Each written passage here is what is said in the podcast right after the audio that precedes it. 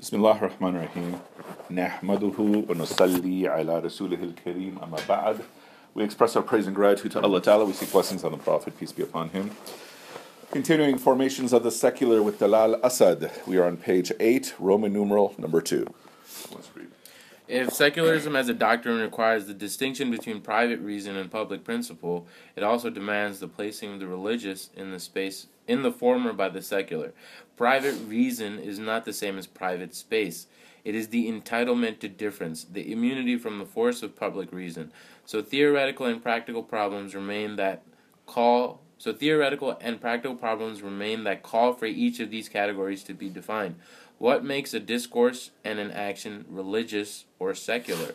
Okay, so so distinguishing between space versus reason. Okay, so private space is you know let's say your bedroom. Okay, private reason is what's going on in your mind. Okay, which is very different. Okay. And then we'll see also if he uses uh, the other definition for reason. But the point being that with the question of secularization or secularism, the most fundamental question is okay, well, what is religious, what is secular? Right? This really becomes relevant for us in defining Islam because a lot of this relates to modern Christianity, right? Especially in the sense that modern Christianity does not have a political side to it officially, even though look at the right wing in America, it's very, very political, right? Whereas in Islam, a lot of people are trying to push modern Islam to remove its politics, but that's just as much in the Quran as anything else, mm. right? So let's see. A book entitled The Bible Designed to be Read as Literature, published in England before the Second World War, has a format that does away with the traditional double columns and numbered verses, and through modern page layout and typography, aims to produce the effect of a continuous narrative with occasional breaks for lines of poetry. As the introduction explains, Although a great part of the Bible is poetry, the poetry is printed as prose. The prose, on the other hand, instead of being printed continuously, is broken up into short verses and arbitrarily divided into chapters. The Bible contains almost all the traditional types of literature lyric poetry, dramatic and elegiac poetry, elegiac poetry, history, tales, philosophic treatises, collections of proverbs, letters, as well as types of writing peculiar to itself, what are called the prophetic books. Yet all these are presented in print as if in the original they had the same literary form. Mm-hmm. The changes in layout certainly facilitate a reading of the Bible as literature, but as the passage quoted implicitly, implicitly acknowledges, literature has an ambiguous sense. At once art, text dealing with a particular subject, and simply printed matter. Okay, so this will this will uh, be addressed more in just a moment. But think about this. So the Bible is a collection of all different types of writing. But if you open up King James, it's all two columns, mm-hmm. right? And so imagine the Quran the same way, right? Uh, imagine uh, if we looked at the Quran according to how the surahs are. That would be actually an innovation, not in the sense of a bid'ah, because if you look at our oldest copies of the Quran, it's all just completely written out. But that's not the primary Quran. The primary Quran is what you're reciting. Right? What, do you, what do you mean it's not just completely written out? So if you look at like uh, Uthman's Quran, uh-huh. right? It's all just written out, out ayah, ayah, ayah, ayah, ayah, ayah, uh-huh. right? Whereas there's no division between surahs. So there, there's a, a very basic division between surahs. Uh-huh. But what I'm saying is that the the styles of writing in the Bible, uh-huh. like he's saying, some of it's poetry, some of it's prose, uh-huh. some of it's his own style of speaking. Uh-huh. So if we were to put it on paper properly, mm-hmm. each of those sections should have completely different, uh, completely different formats. Ah, okay. right. Okay. And but the second you put it all in the same format, you have already altered it. Mm. Yeah. And the ah. second you read the Bible as literature, you've now secularized it, because mm-hmm. now it's no longer scripture. Mm-hmm. Right? You can still say, I believe that God is the author, so forth and so on, but now you're not reading it like scripture, because scripture you read to live, mm-hmm, mm-hmm. right? But literature you're reading to, you know, the way you watch a movie, you might be trying to immerse yourself in the story, but it is a story, mm. right? There is a disconnect between what you are doing versus what's on the page. Mm. So the second you look at it as a work of literature, it's already secularized. So by by formatting it in the way they did, they're secularizing it. So just by making it literature, they're secularizing it. it. Yeah. But then the question becomes, what about uh, how you form it on paper? So we're saying even King James, which puts the entire thing into columns, has secularized the Bible. So when you said when you, when you're reading it as as revelation, you read it to live. Yeah. So like I guess what I'm trying to see is uh, well, how does that work? Like so when you when you see something as like uh, from God directly, you there's like this sort of impetus you have to sort of submit to the text. Well, okay, look at it this way. uh, the Prophet Muhammad, peace be upon him, is not mentioned very often in the Quran, No. correct? Um, why? Uh, I would say maybe um,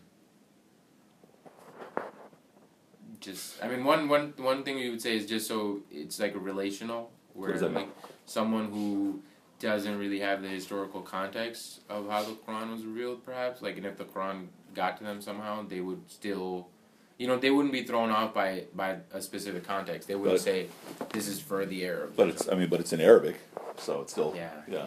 And it says over and over again that it's in Arabic, Yeah. right? I don't know man Because the Prophet, peace be upon him, is still a character in the Quran. But, he's not mentioned. sorry? But he's not mentioned. But he's mentioned with you, right? So now think about this. When you're reading the Quran, okay? No. When the Prophet, peace be upon him, is reciting the Quran, he's a character with the Quran, if that makes it easier to understand. Okay. So the Quran is including him as a character. Okay. okay Right? Um, by virtue of his being.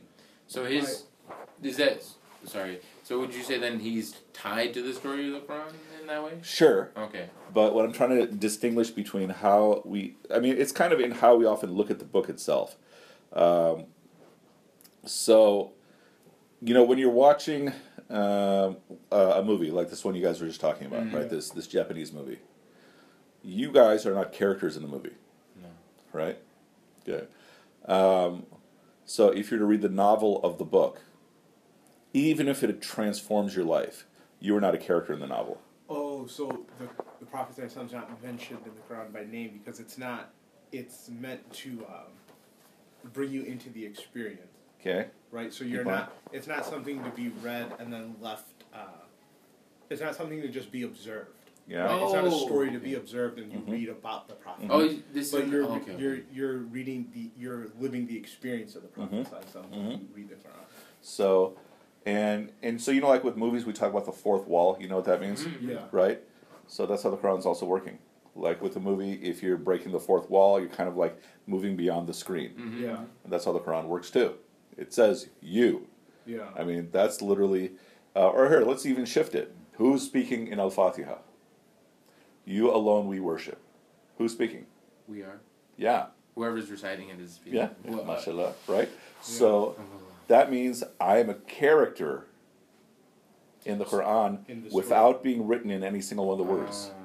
So so that's why the prophet. So then that's why the That's prophet he's not isn't mentioned. directly mentioned is because you can be in that place as well. Well, so in then some, what happens? sense. What then happens is that the prophet is in that place. So when the prophet peace be upon him, is reading it or is reciting, as far as we would understand, the Quran is speaking directly to him. Mm-hmm. When you and I are reading it, the Quran is speaking still to him, or it's speaking to us through him. Okay?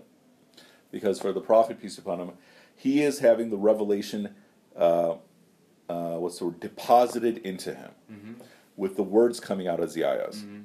right? A lot of times, the way we think of it is, okay, Angel Jibril is giving him the paragraph of ayahs, and then he is repeating it. Good. But in fact, it's coming. But it's being being. placed in him Mhm. permanently, okay?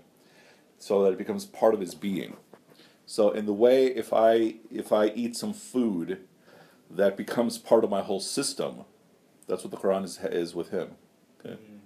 And that it is with him, it's the most direct influence because it's literally being deposited in him. And so when you and I are reading the Quran, we it's we want we try really hard to read it the way we read other books, which is why no one can ever answer the question. You know, what's the first command, second command, third command? Right, the one that I always the question that I always raise. Yeah. As opposed to looking at it as a book that should be lived, which Mm-hmm. makes me a character in the Quran. So Surah Yusuf, at one level, is about Yusuf alayhi salam. At another level, it's about the Prophet, peace be upon him. Right, he's receiving this right after he gets rejected in Taif, and the story becomes very similar. And then another level, it's me Mm-hmm, with the Quran, with the Prophet, peace be upon him, and you can even say the Sahaba added. But the key point is, look at yourself as a character in the Quran. And this is this is kind of similar to what I remember um, Sheikh Akram Nadwi saying. He was like, a lot of people when they come to the Quran, and maybe this might be what you were talking about, how we read it like a normal book. We want to sort of project like our sort of ideas Mhm. onto the book, and he's like. He's like one of the reasons the Arabs were so changed by this book is they came to it completely impoverished, Uh-huh. and the book changed them instead. Where he's just like, like let the book sort of. He's. He, I think the point is he's like let it change you versus you trying to project your ideas onto it and Sure, see sure. something you haven't. Yeah, I'm saying something slightly different where I'm basically saying you are living inside the Quran. Oh, Okay. okay. And I mean, I have to figure out a better way to, to, to explain, inshallah. Um, someday, someday uh, uh, I will, inshallah. Um, and this becomes apparent right from the way Al Fatiha is, right? Because Al Fatiha is me speaking to Allah, Mm. right? And so, so I mean, it, in a simple sense, we're talking about embodied literature Okay. that you're embodying it. The second you turn the Quran into a, a book that you study for literary qualities, Mhm. you have secularized it, Yeah. right? So even, you know, like, so take for example Nouman's approach, Mm-hmm. right? Which he's taking from Farahi, Islahi, and such, which is to look at the structure of it. Um, what is his appeal for so many people? It makes people feel good about themselves Mm. right? But how much of that is application, right? So it's actually a secularized approach to the Quran, because you are breaking it off from your practice of it. Mm. Wait, wait, wait. How's he? How's wait, wait? I don't, Okay. I don't. I don't get what he's doing. Then. So, for almost the entire history of Islam, yeah. you don't see as much focus on the Quran in terms of literary value. Oh, okay, I get it now. So the way he he's, he's sort of explaining the Quran is through that lens. Yeah. And that's secularizing it. Yeah. To some level. Okay, okay. Because it's not practiced anymore. So then, how? What would be? What would be doing it in that ideal way that you're talking about? Or the So it would way? include practice. So how would like I guess I'm trying to picture that. Like I guess it would include practice. So how, how would like let's say, how would you shift his approach to include that? Um, I would probably require um, students to actually practice particular things in the Quran, as opposed oh, okay. to lectures. Okay. Right, lectures. Here's what the Quran is. Here's what the Quran is. Here's what the Quran. And Yeah. I'm using Nomana as an example because it's the most classical version of this, Yeah. or that's not the good word. It's the most iconic version of this. Mhm. But most of the lectures on the Quran are exactly the same thing. You're secularizing it. If I'm reading towards understanding the Quran, I've secularized the Quran. I'm just reading it for meaning. Would you say that about any tafsir then? Um, potentially, because tafsir is not written to be practiced.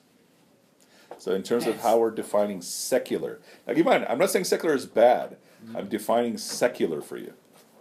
So, when you are in front Oh, of okay, okay. okay. Yeah, like secular is bad.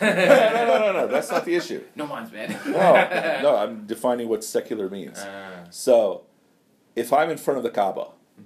Okay, and I'm praying, Mhm. okay, I'm, I'm, I'm living the religion, yeah. right? If I'm taking a selfie in front of the Kaaba, I've secularized the Kaaba. It's no longer an act of religion. If I have a photo of the Kaaba, do I have a photo of the Kaaba here? No, in my parents' house they do. If I have a photo of the Kaaba, that is a secularization of the Kaaba. I've now made it worldly. I have not made it something that is related to my ibadah, something that is made to my practice, something that is related to the other world. Give it time. What if We'll you see. have a picture of the Kaaba on your Janima?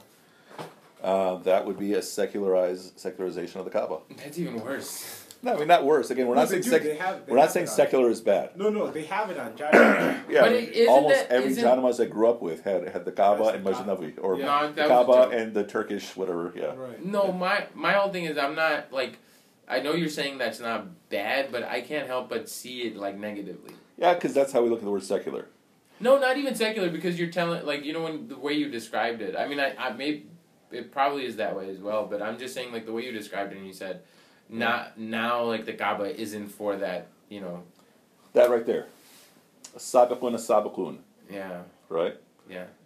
That's a secularization of the ayah.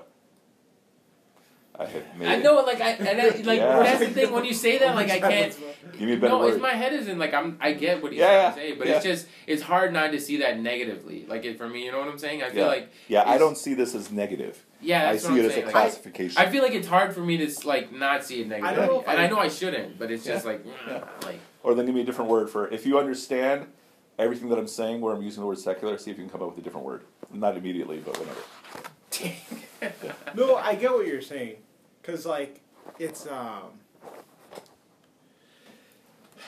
it it gives the same feeling, and I'm not saying it's the same thing, Yeah. right? But it gives the same feeling when someone's driving and they're like, "Oh, I have like Ayatul Kursi in here," Yeah, Like it's it's- hanging on a CD. right? Secularization. And I'm just like, "Yeah, that's not gonna. That's not the point. Like, that's If not, I have that to remind me to recite it, then it's different. right." then what about? So would you say a taweez is secular? Um, if it's a decoration, if it has a function, no. Okay, man, that's a, that's Yeah. a fine line. Uh-huh. It's a very fine So line. So artwork with the Quran, like calligraphy. If its point is is ornamentation, like what that is, what that is, what that is, Yeah, this is secularization. that makes sense. So, the Hagia Sophia Yeah. um, gets converted from a uh, Roman pagan temple to a church Mhm. to a masjid Mm-hmm. to a museum. Second became a museum, it got secularized. You get that, right? yes. But it's still 100% physically a masjid. Good. yeah, nothing changed about it physically. Yeah. Dude, they don't do prayers there. No. Right. They have a minbar, Uh huh. but it's, uh, it's now its function has shifted to something worldly. When I walk in, maybe it helps me in my relationship with Allah because of its beauty and vastness, Mm. but that is no longer its purpose. Right? I- right, right, because it's not something. It's not for a lived reality. Yeah. Right. It's just for like something Yeah. to observe and enjoy. And so when we speak of secularization of society, we're just saying that it used to be that all of society, using the word culture or religion, whatever word you want, they were referring to the same thing, it was all encompassing. Okay? Now, specific parts of your life are religious, Whereas before they were all. Yeah. whereas everything is now secular. So much is secular except for small things. So I have a, I have a sort of follow up question after you said the Hagia, Sophia and, Yeah. and it changed, purpose isn't you know Yeah. religious anymore. And I got the Nouman part, but I just so when he's given a lecture, like isn't that a religious purpose for him to talk about? Is it, is it an act of ibadah? It could be potentially. Okay? And potentially. Yeah. Maybe, maybe not. Yeah. Because then we can say that's an act of ibadah too, having having these eyes up here, Yeah. right? And the fact that I put the eye above everything else, Yeah. right? Um, so there you can say it's fine line ish, Yeah. But the point being that, uh, or let's rephrase it. Uh, I would still suggest not what Nouman is teaching, but what a lot of people are seeking, whether they realize it or not, is pious entertainment, Ah. Okay. That that might. Okay. Okay. right? Okay. Yeah. Maybe that that's not Nouman's intention, but No, no, a lot no. what people are getting. We're talking about the from it. work. Yeah, yeah. Yeah, well, Yeah. okay. That's why I'm talking about speaking. how things are. That's why I'm yeah. speaking of reading towards understanding the Quran. Uh, right? That people don't realize. People, no one's going to open up, you know, Tafhim al Quran saying, "I'm seeking entertainment," right? Um, but they're going to read through, and what did they acquire? You know, Information. information more than anything else. Whereas Maududi, and this is probably a better way to put it, Maududi, like Nouman, Allah knows best, but uh, it is trying to get you to become a better Muslim. Yeah. Yeah. Um, but I'm suggesting the vast majority of people who read Tafhim al Quran are already at a status in their Islam Mhm. and are probably not actually going up. Uh, Right? They're consuming. Hmm. Good time. instead of instead like of that sort of- consuming instead of giving. Consuming s- instead of embodying. Oh. Okay. In- yeah, Is this? I think this is what you you talk you were you spoke of earlier about like a lot of Muslim groups where yeah, they tend like to Muslim. plateau or something after. I mean, maybe, maybe. Well, let's see how let's see how he defines these Okay. things some more. Yeah. But this is a really big, uh, important concept. Okay, if the Bible is read, If the Bible is read as art, whether as poetry or myth or philosophy, this is because a complicated historical development of disciplines and sensibilities had made it possible to do so. Hence, the protest the introduction makes to the effect that a concern for literary reading is no derog- derog- no derogation of its sacred status. And indeed, to make a rigid division between the sacred and the secular is surely to impoverish both. Is itself a secular expression of the text's malleability. you want to try to translate that? That whole first uh, part of the paragraph? I have to read. I can translate the second. Okay, read the next sentence. An atheist will not read it in the way a Christian would. Okay. So an atheist will not read the Bible the way a Christian would. Okay? Um, I have had many, many um, professors over the years of Islamic studies who will have ayahs of calligraphy on their wall. Okay? And it is probably fair to say that the meaning of it is different for me than the meaning for of for them, right? So I could even give this to to a professor right now, and the meaning for them may be more ornamental than it is for me, right? But take this one over here, La ilaha illallah. It's probably sold in a market, and so as far as they're concerned, I mean, their their goal is to sell it. Mm-hmm. Whoever it is buys it, as opposed to I want to make sure only a Muslim has it. Okay? Because this is the word of Allah. Okay, think about it. But okay. So so what we're saying about uh, okay, well let's read the whole paragraph. But I'll keep interrupting. Is this text essentially religious because it deals with the supernatural in which the Christian believes, either a text divinely revealed or a true rec- record of divine inspiration? Or is it really literature because it can be read by the atheist as a human work of art?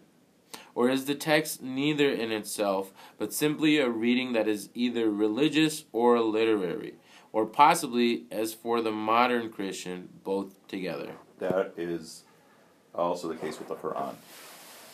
That for for the modern Muslim, the Quran is a work of religion and a work of art, right? Whether we speak of calligraphy, um, or whether we speak of the layout, the way Nolan speaks about it, right? At the time of the Prophet, peace be upon him, we're saying there's no distinction. Okay? It's all just one. Okay. Man, I got this. This reminds me of. Uh, Yeah. a, it reminds me of an article. I think it was it Mark Manley or someone wrote along these lines about like how he said he's. It's funny that he said something to this effect where he said in pre-modern uh, Islam more than a lot of religions. I'm, maybe Yeah. you can disagree with this. He said it's retained like it, it, it retained a lot of that sort of religiosity still where a lot of the other religions they they they you know the profane and the secular have been you know they've been separated into that Mhm. where islam is you know like had that also i think what's his name shadi hamid mentions his argument. He's Really? like that's why muslim politically he says that's why you're not going to get muslims to change a lot of things because you know we're unique in the sense that we believe that this is literally like divine speech So he's, he quoted that historian i forget in his article. I forgot the name of the guy. He said uh, he the the historian said the spiritual unity of the Muslim Ummah requires political expression, Mm-hmm. right? And that's an ideal that like Muslims have. That- Yeah. So the political sphere is ti- or like it's tied to a metaphysical reality. Yeah. Right. Yeah, I think this is the other one where he's talking about the Quran itself. Like, well, you know, where like, you know, you get this from a lot of, like you said, a lot of sort of people, some from coming from a Western uh, sort of a philosophical viewpoint. They sort of want to project what happened in Christianity on Islam. You Mhm. know, I remember this reading. This guy debated with Tariq Ramadan once. He's like this Moroccan guy, but he grew up in France, or he's Tunisian or something. And he's like this, you know, secular writer, novelist, and he's like, you know, Islam needs to modernize. You guys need to like Mhm. look what happened to Christianity. Christianity did it. You can do it too, you know. And Shadi Hamid, I mean, he's not talking about this, but his point is one of the things we like it's going to be hard like it's going to be incredibly hard for you guys to do this islam is because it's not like the bible where you can't do in some sense i mean you said it's already happening but in some sense you can't do that at a very core level because we literally believe that's the word of god Mhm. like that's god talking Mhm. you know I suspect it would have been much harder with the Bible if it was never translated, or if they kept the original language, mm, right? yeah Uh, because once they've changed the language, they've actually literally changed the shape of it. yeah the text Right. changes yeah Yeah, and and I think that might be one reason. And then on top of that, the language from the from the Old Testament all the way through the Book of Revelations is the same language. Hebrew Bible is Hebrew, Mhm. right? New Testament is Greek, mm. and so that's also been reformed. yeah the, just the fact that it went from hebrew to greek changed Yeah. a lot. oh wow Yeah. So, all right. uh, for over the last two or right is that right Yeah, yeah. For over the last two or three centuries, it has become possible to bring a newly emerging concept of literature to the aid of religious sensibilities. This is Nouman right there. Ah. However, until someone decides this question authoritatively, there can be no authorized allocation of what belongs to private reason and what to a political ethic independent of religious belief. A public ethic that is said to be subscribed to for diverse private reasons, that thus becomes little more than rationalizations. Okay, so that last part's a little bit harder to understand. Essentially, what are we saying here? I mean, do you feel like you're getting little by little, you're getting a better sense of what we're talking about in terms of secular versus religious? So, those pieces of calligraphy can aid my religiousness by putting me in a certain consciousness or awareness, Mhm. right? But the actual function of those ayahs, I have changed the changed the usage. Right. Oh, okay. And and so recitation of the Quran is ibadah, categorically ibadah, right? Uh, it is not ibadah to put Quran in calligraphy. Okay. That's crazy. Hmm? So, but I mean, we've been doing that for historically for a very long time. There's- But again, I'm not saying it's a bad thing. No, no, no. I'm not saying it's a bad thing either. Yeah. So, I'm just saying like a lot of times people see sort of secularization as Yeah. something very modern. Mhm. No. So, would so you say we've been secularizing some aspect of our faith for So, a long time? I mean, so I'm saying yes, and so part of our challenge is to figure out okay, how does all this stuff apply to Islam, right? Most of what we really talk about secularization, what are we really talking about? When you have a society, the institutions that were run by the church are no longer run by the church. That's from the big aspect. Mhm, macro. But there's these different changes of function that we've done, where we've taken something and made it worldly. Okay. Uh, let me pursue this point briefly with reference to what is described in our media and by many of our public intellectuals as the Islamic roots of violence, especially since September 2001. Religion has long been seen as a source of violence, and for ideological reasons, Islam has been represented in the modern West as peculiarly, peculiarly so, undisciplined, arbitrary, and or singularly oppressive. Experts on Islam, the modern world, and political philosophy have lectured the Muslim world yet again on its failure to embrace secularism and enter modernity and on its inability to break off from its violent roots. Now, some reflection would show that violence does not need to be justified by the Quran or any other scripture for that matter. When General Ali Haider of Syria, under the orders of his secular president Hafez al Assad, massacred 30 to 40,000 civilians in the rebellious town of Hama in 1982, he did not invoke the Quran, nor did the secularist Saddam Hussein when he gassed thousands of Kurds and butchered the Shia population in southern Iraq. Ariel Sharon, and his indiscriminate killing and terrorizing of Palestinians, did not, so far as is publicly known, invoke passages of the Torah, such as Joshua's destruction of every living thing in Jericho, nor has any government and rebel group, whether Western or non Western, needed to justify its use of indiscriminate cruelty against civilians by appealing to the authority of sacred scripture.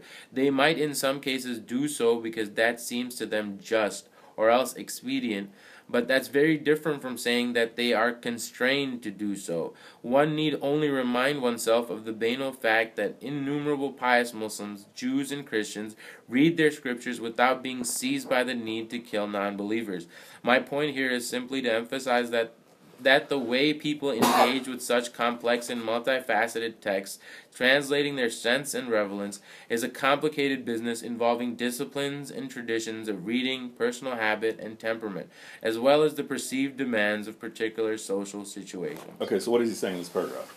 He's saying that violence isn't exclusively a secular or a religious thing as is painted. Yeah, and and so commonly when people, so-called experts, speaking about Islam, will say that okay, violence is something problematic about Islam, right? But he's using all these examples of of indiscriminate violence by people with no um, reference to scripture, as far as we know, and not only they were not limited to quote scripture. So even if they quoted scripture, it's probable that okay, scripture at best was an excuse, not a motivation. Right.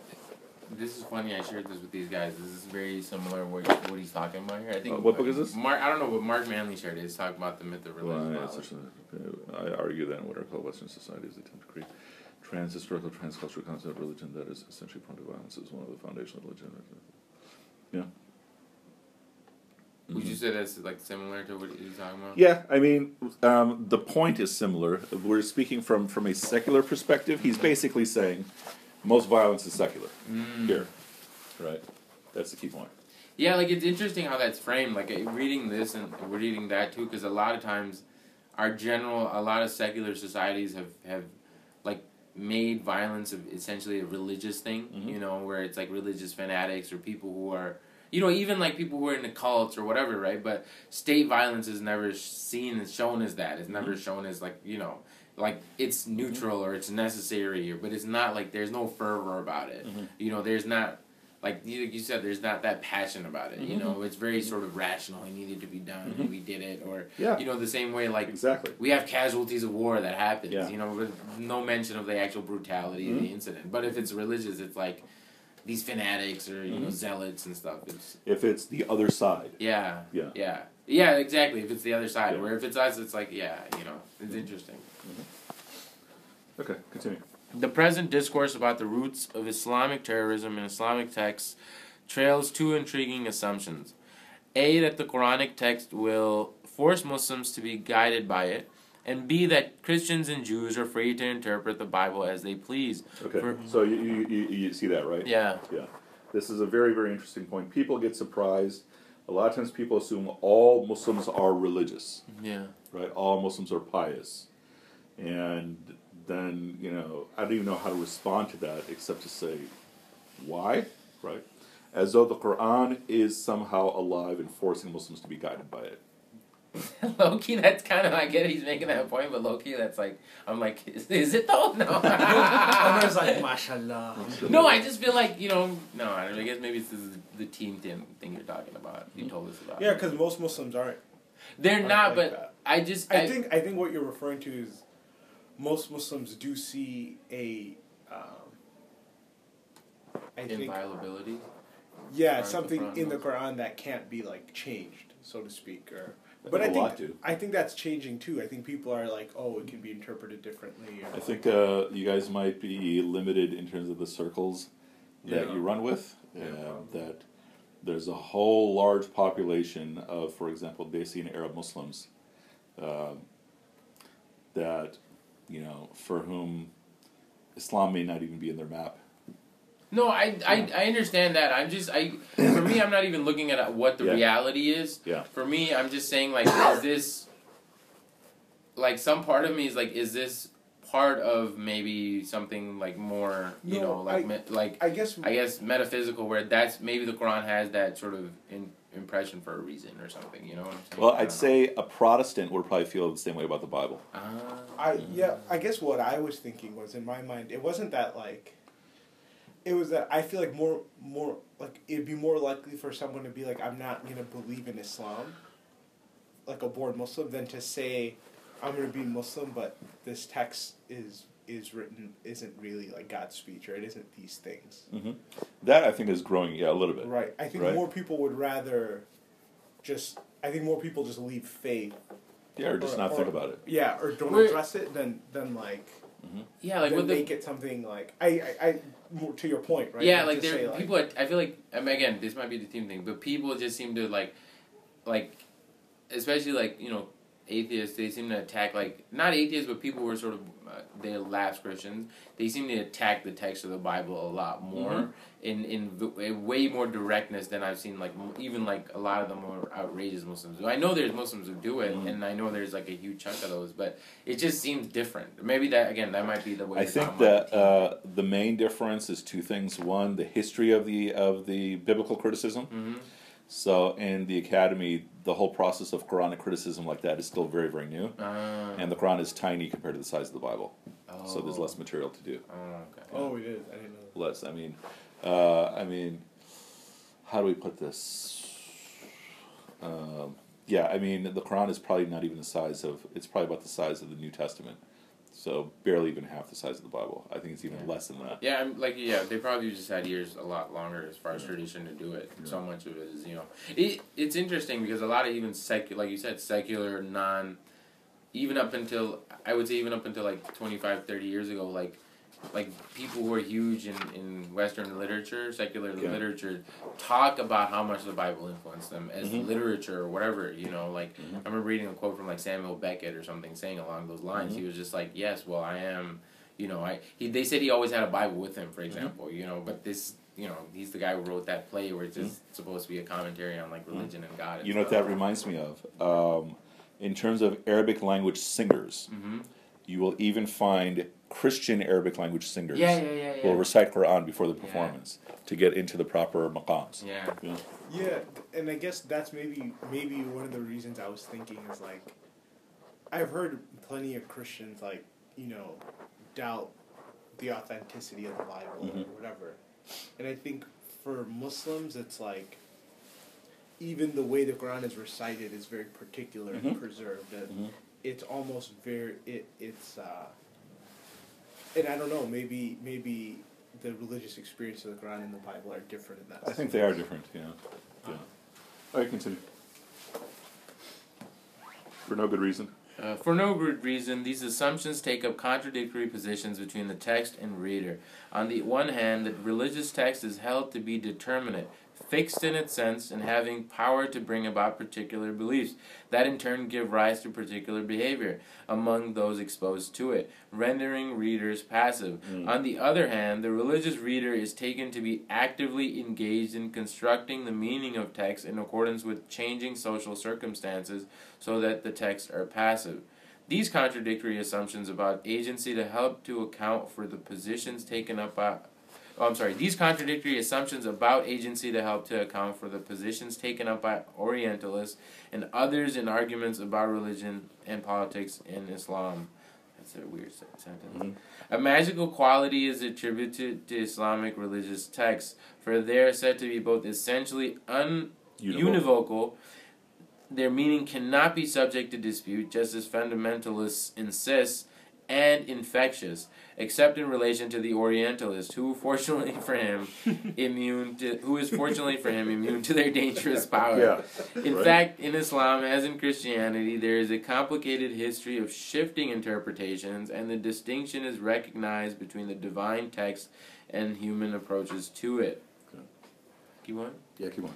Those who think that the motive for religious violent for the motive for violent action lies in religious ideology claim that any concern for the consequent suffering requires that we support the censorship of religious discourse, or at least the prevention of religious discourse from entering the domain where public policy is formulated. So you see, so we categorize them as, as Islamophobes, but what is their ultimate goal? Okay, ban the Quran. As though the Quran has this magical power that whoever reads it, is, it's like the ring in Lord of the Rings. Like it's just it's gonna enchant you, right? Just by Whatever, we're like, hey, yo, I'm gonna, I'm gonna give me a look. I was. I did that meme where the guy's like, Uh, but it is not always clear whether it is pain and suffering as such that the secularist cares about, or the pain and suffering that can be attributed to religious violence, because that is the pain the modern imaginary conceives of as gratuitous. Nor is it always clear how a religious motive is to be unequivocally identified in modern society. Is motivated behavior that accounts for itself by religious discourse ipso facto religious, or only when it does so sincerely. Mhm. But insincerity itself may be insincerity may be itself a construction of religious language.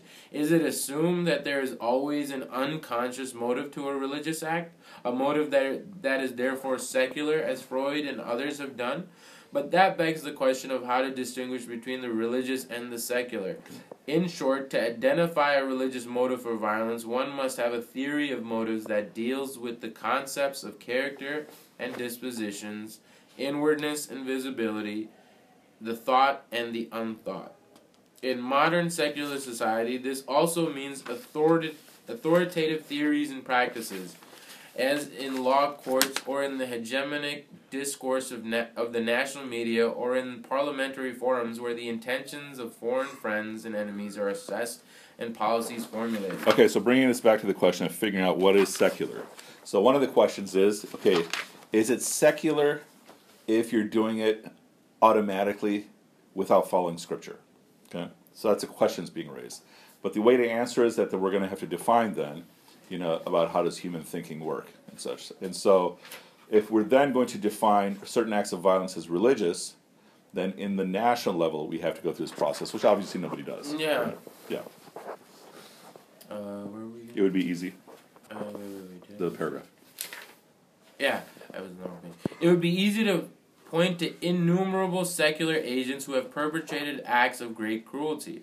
But such attempts at defending religion are less interesting than asking what it is we do when we assign responsibility for violence and cruelty to specific agents.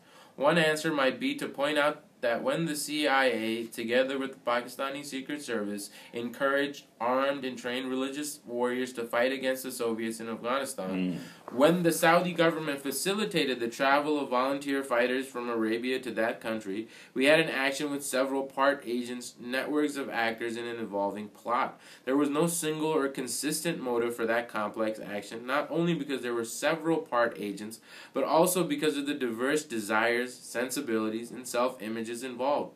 But beyond this recognition of agentive complexity, we can press the question further. When do we look for a clear motive? Okay, so think about this. This is such an amazing example. All right. What was our interest in arming the Afghanis? To uh, undermine the Soviets. yeah, Yeah, to, so to fight off the Soviets. Was that a secular motive or religious motive? secular. Secular. But what were we telling the Afghanis? That it was a religious war. Yeah. God. So the Afghanis are doing something religious. But actually, they were being used for something secular, right? And think about how uh, th- throughout our community we often think of Saudi Arabia. That a lot in our community think of Saudi Arabia as by its whole existence is a religious existence. So if something's happening in Saudi Arabia, then therefore it's it's religious. Um, and so this I think is a really, really secular state. it's a secular state with a state religion, correct? And so, or it's a monarchy with a state religion, right? And but, I mean, if something is coming from Saudi Arabia, uh, for a great many Muslims throughout the world, there would be something that just feels more pious about it, as opposed to it coming from Turkey, right?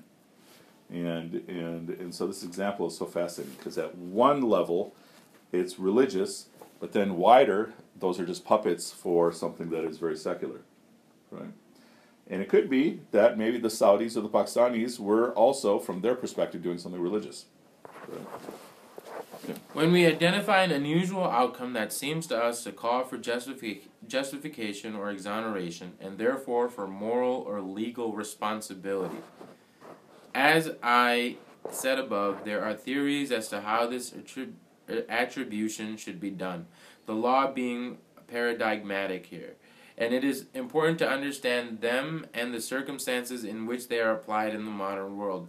In brief, although religious intentions are variously distinguished from secular ones in different traditions, the identification of intentions as such is especially important in what scholars call modernity for allocating moral and legal accountability. Okay, so this will make more sense when you talk more about modernity.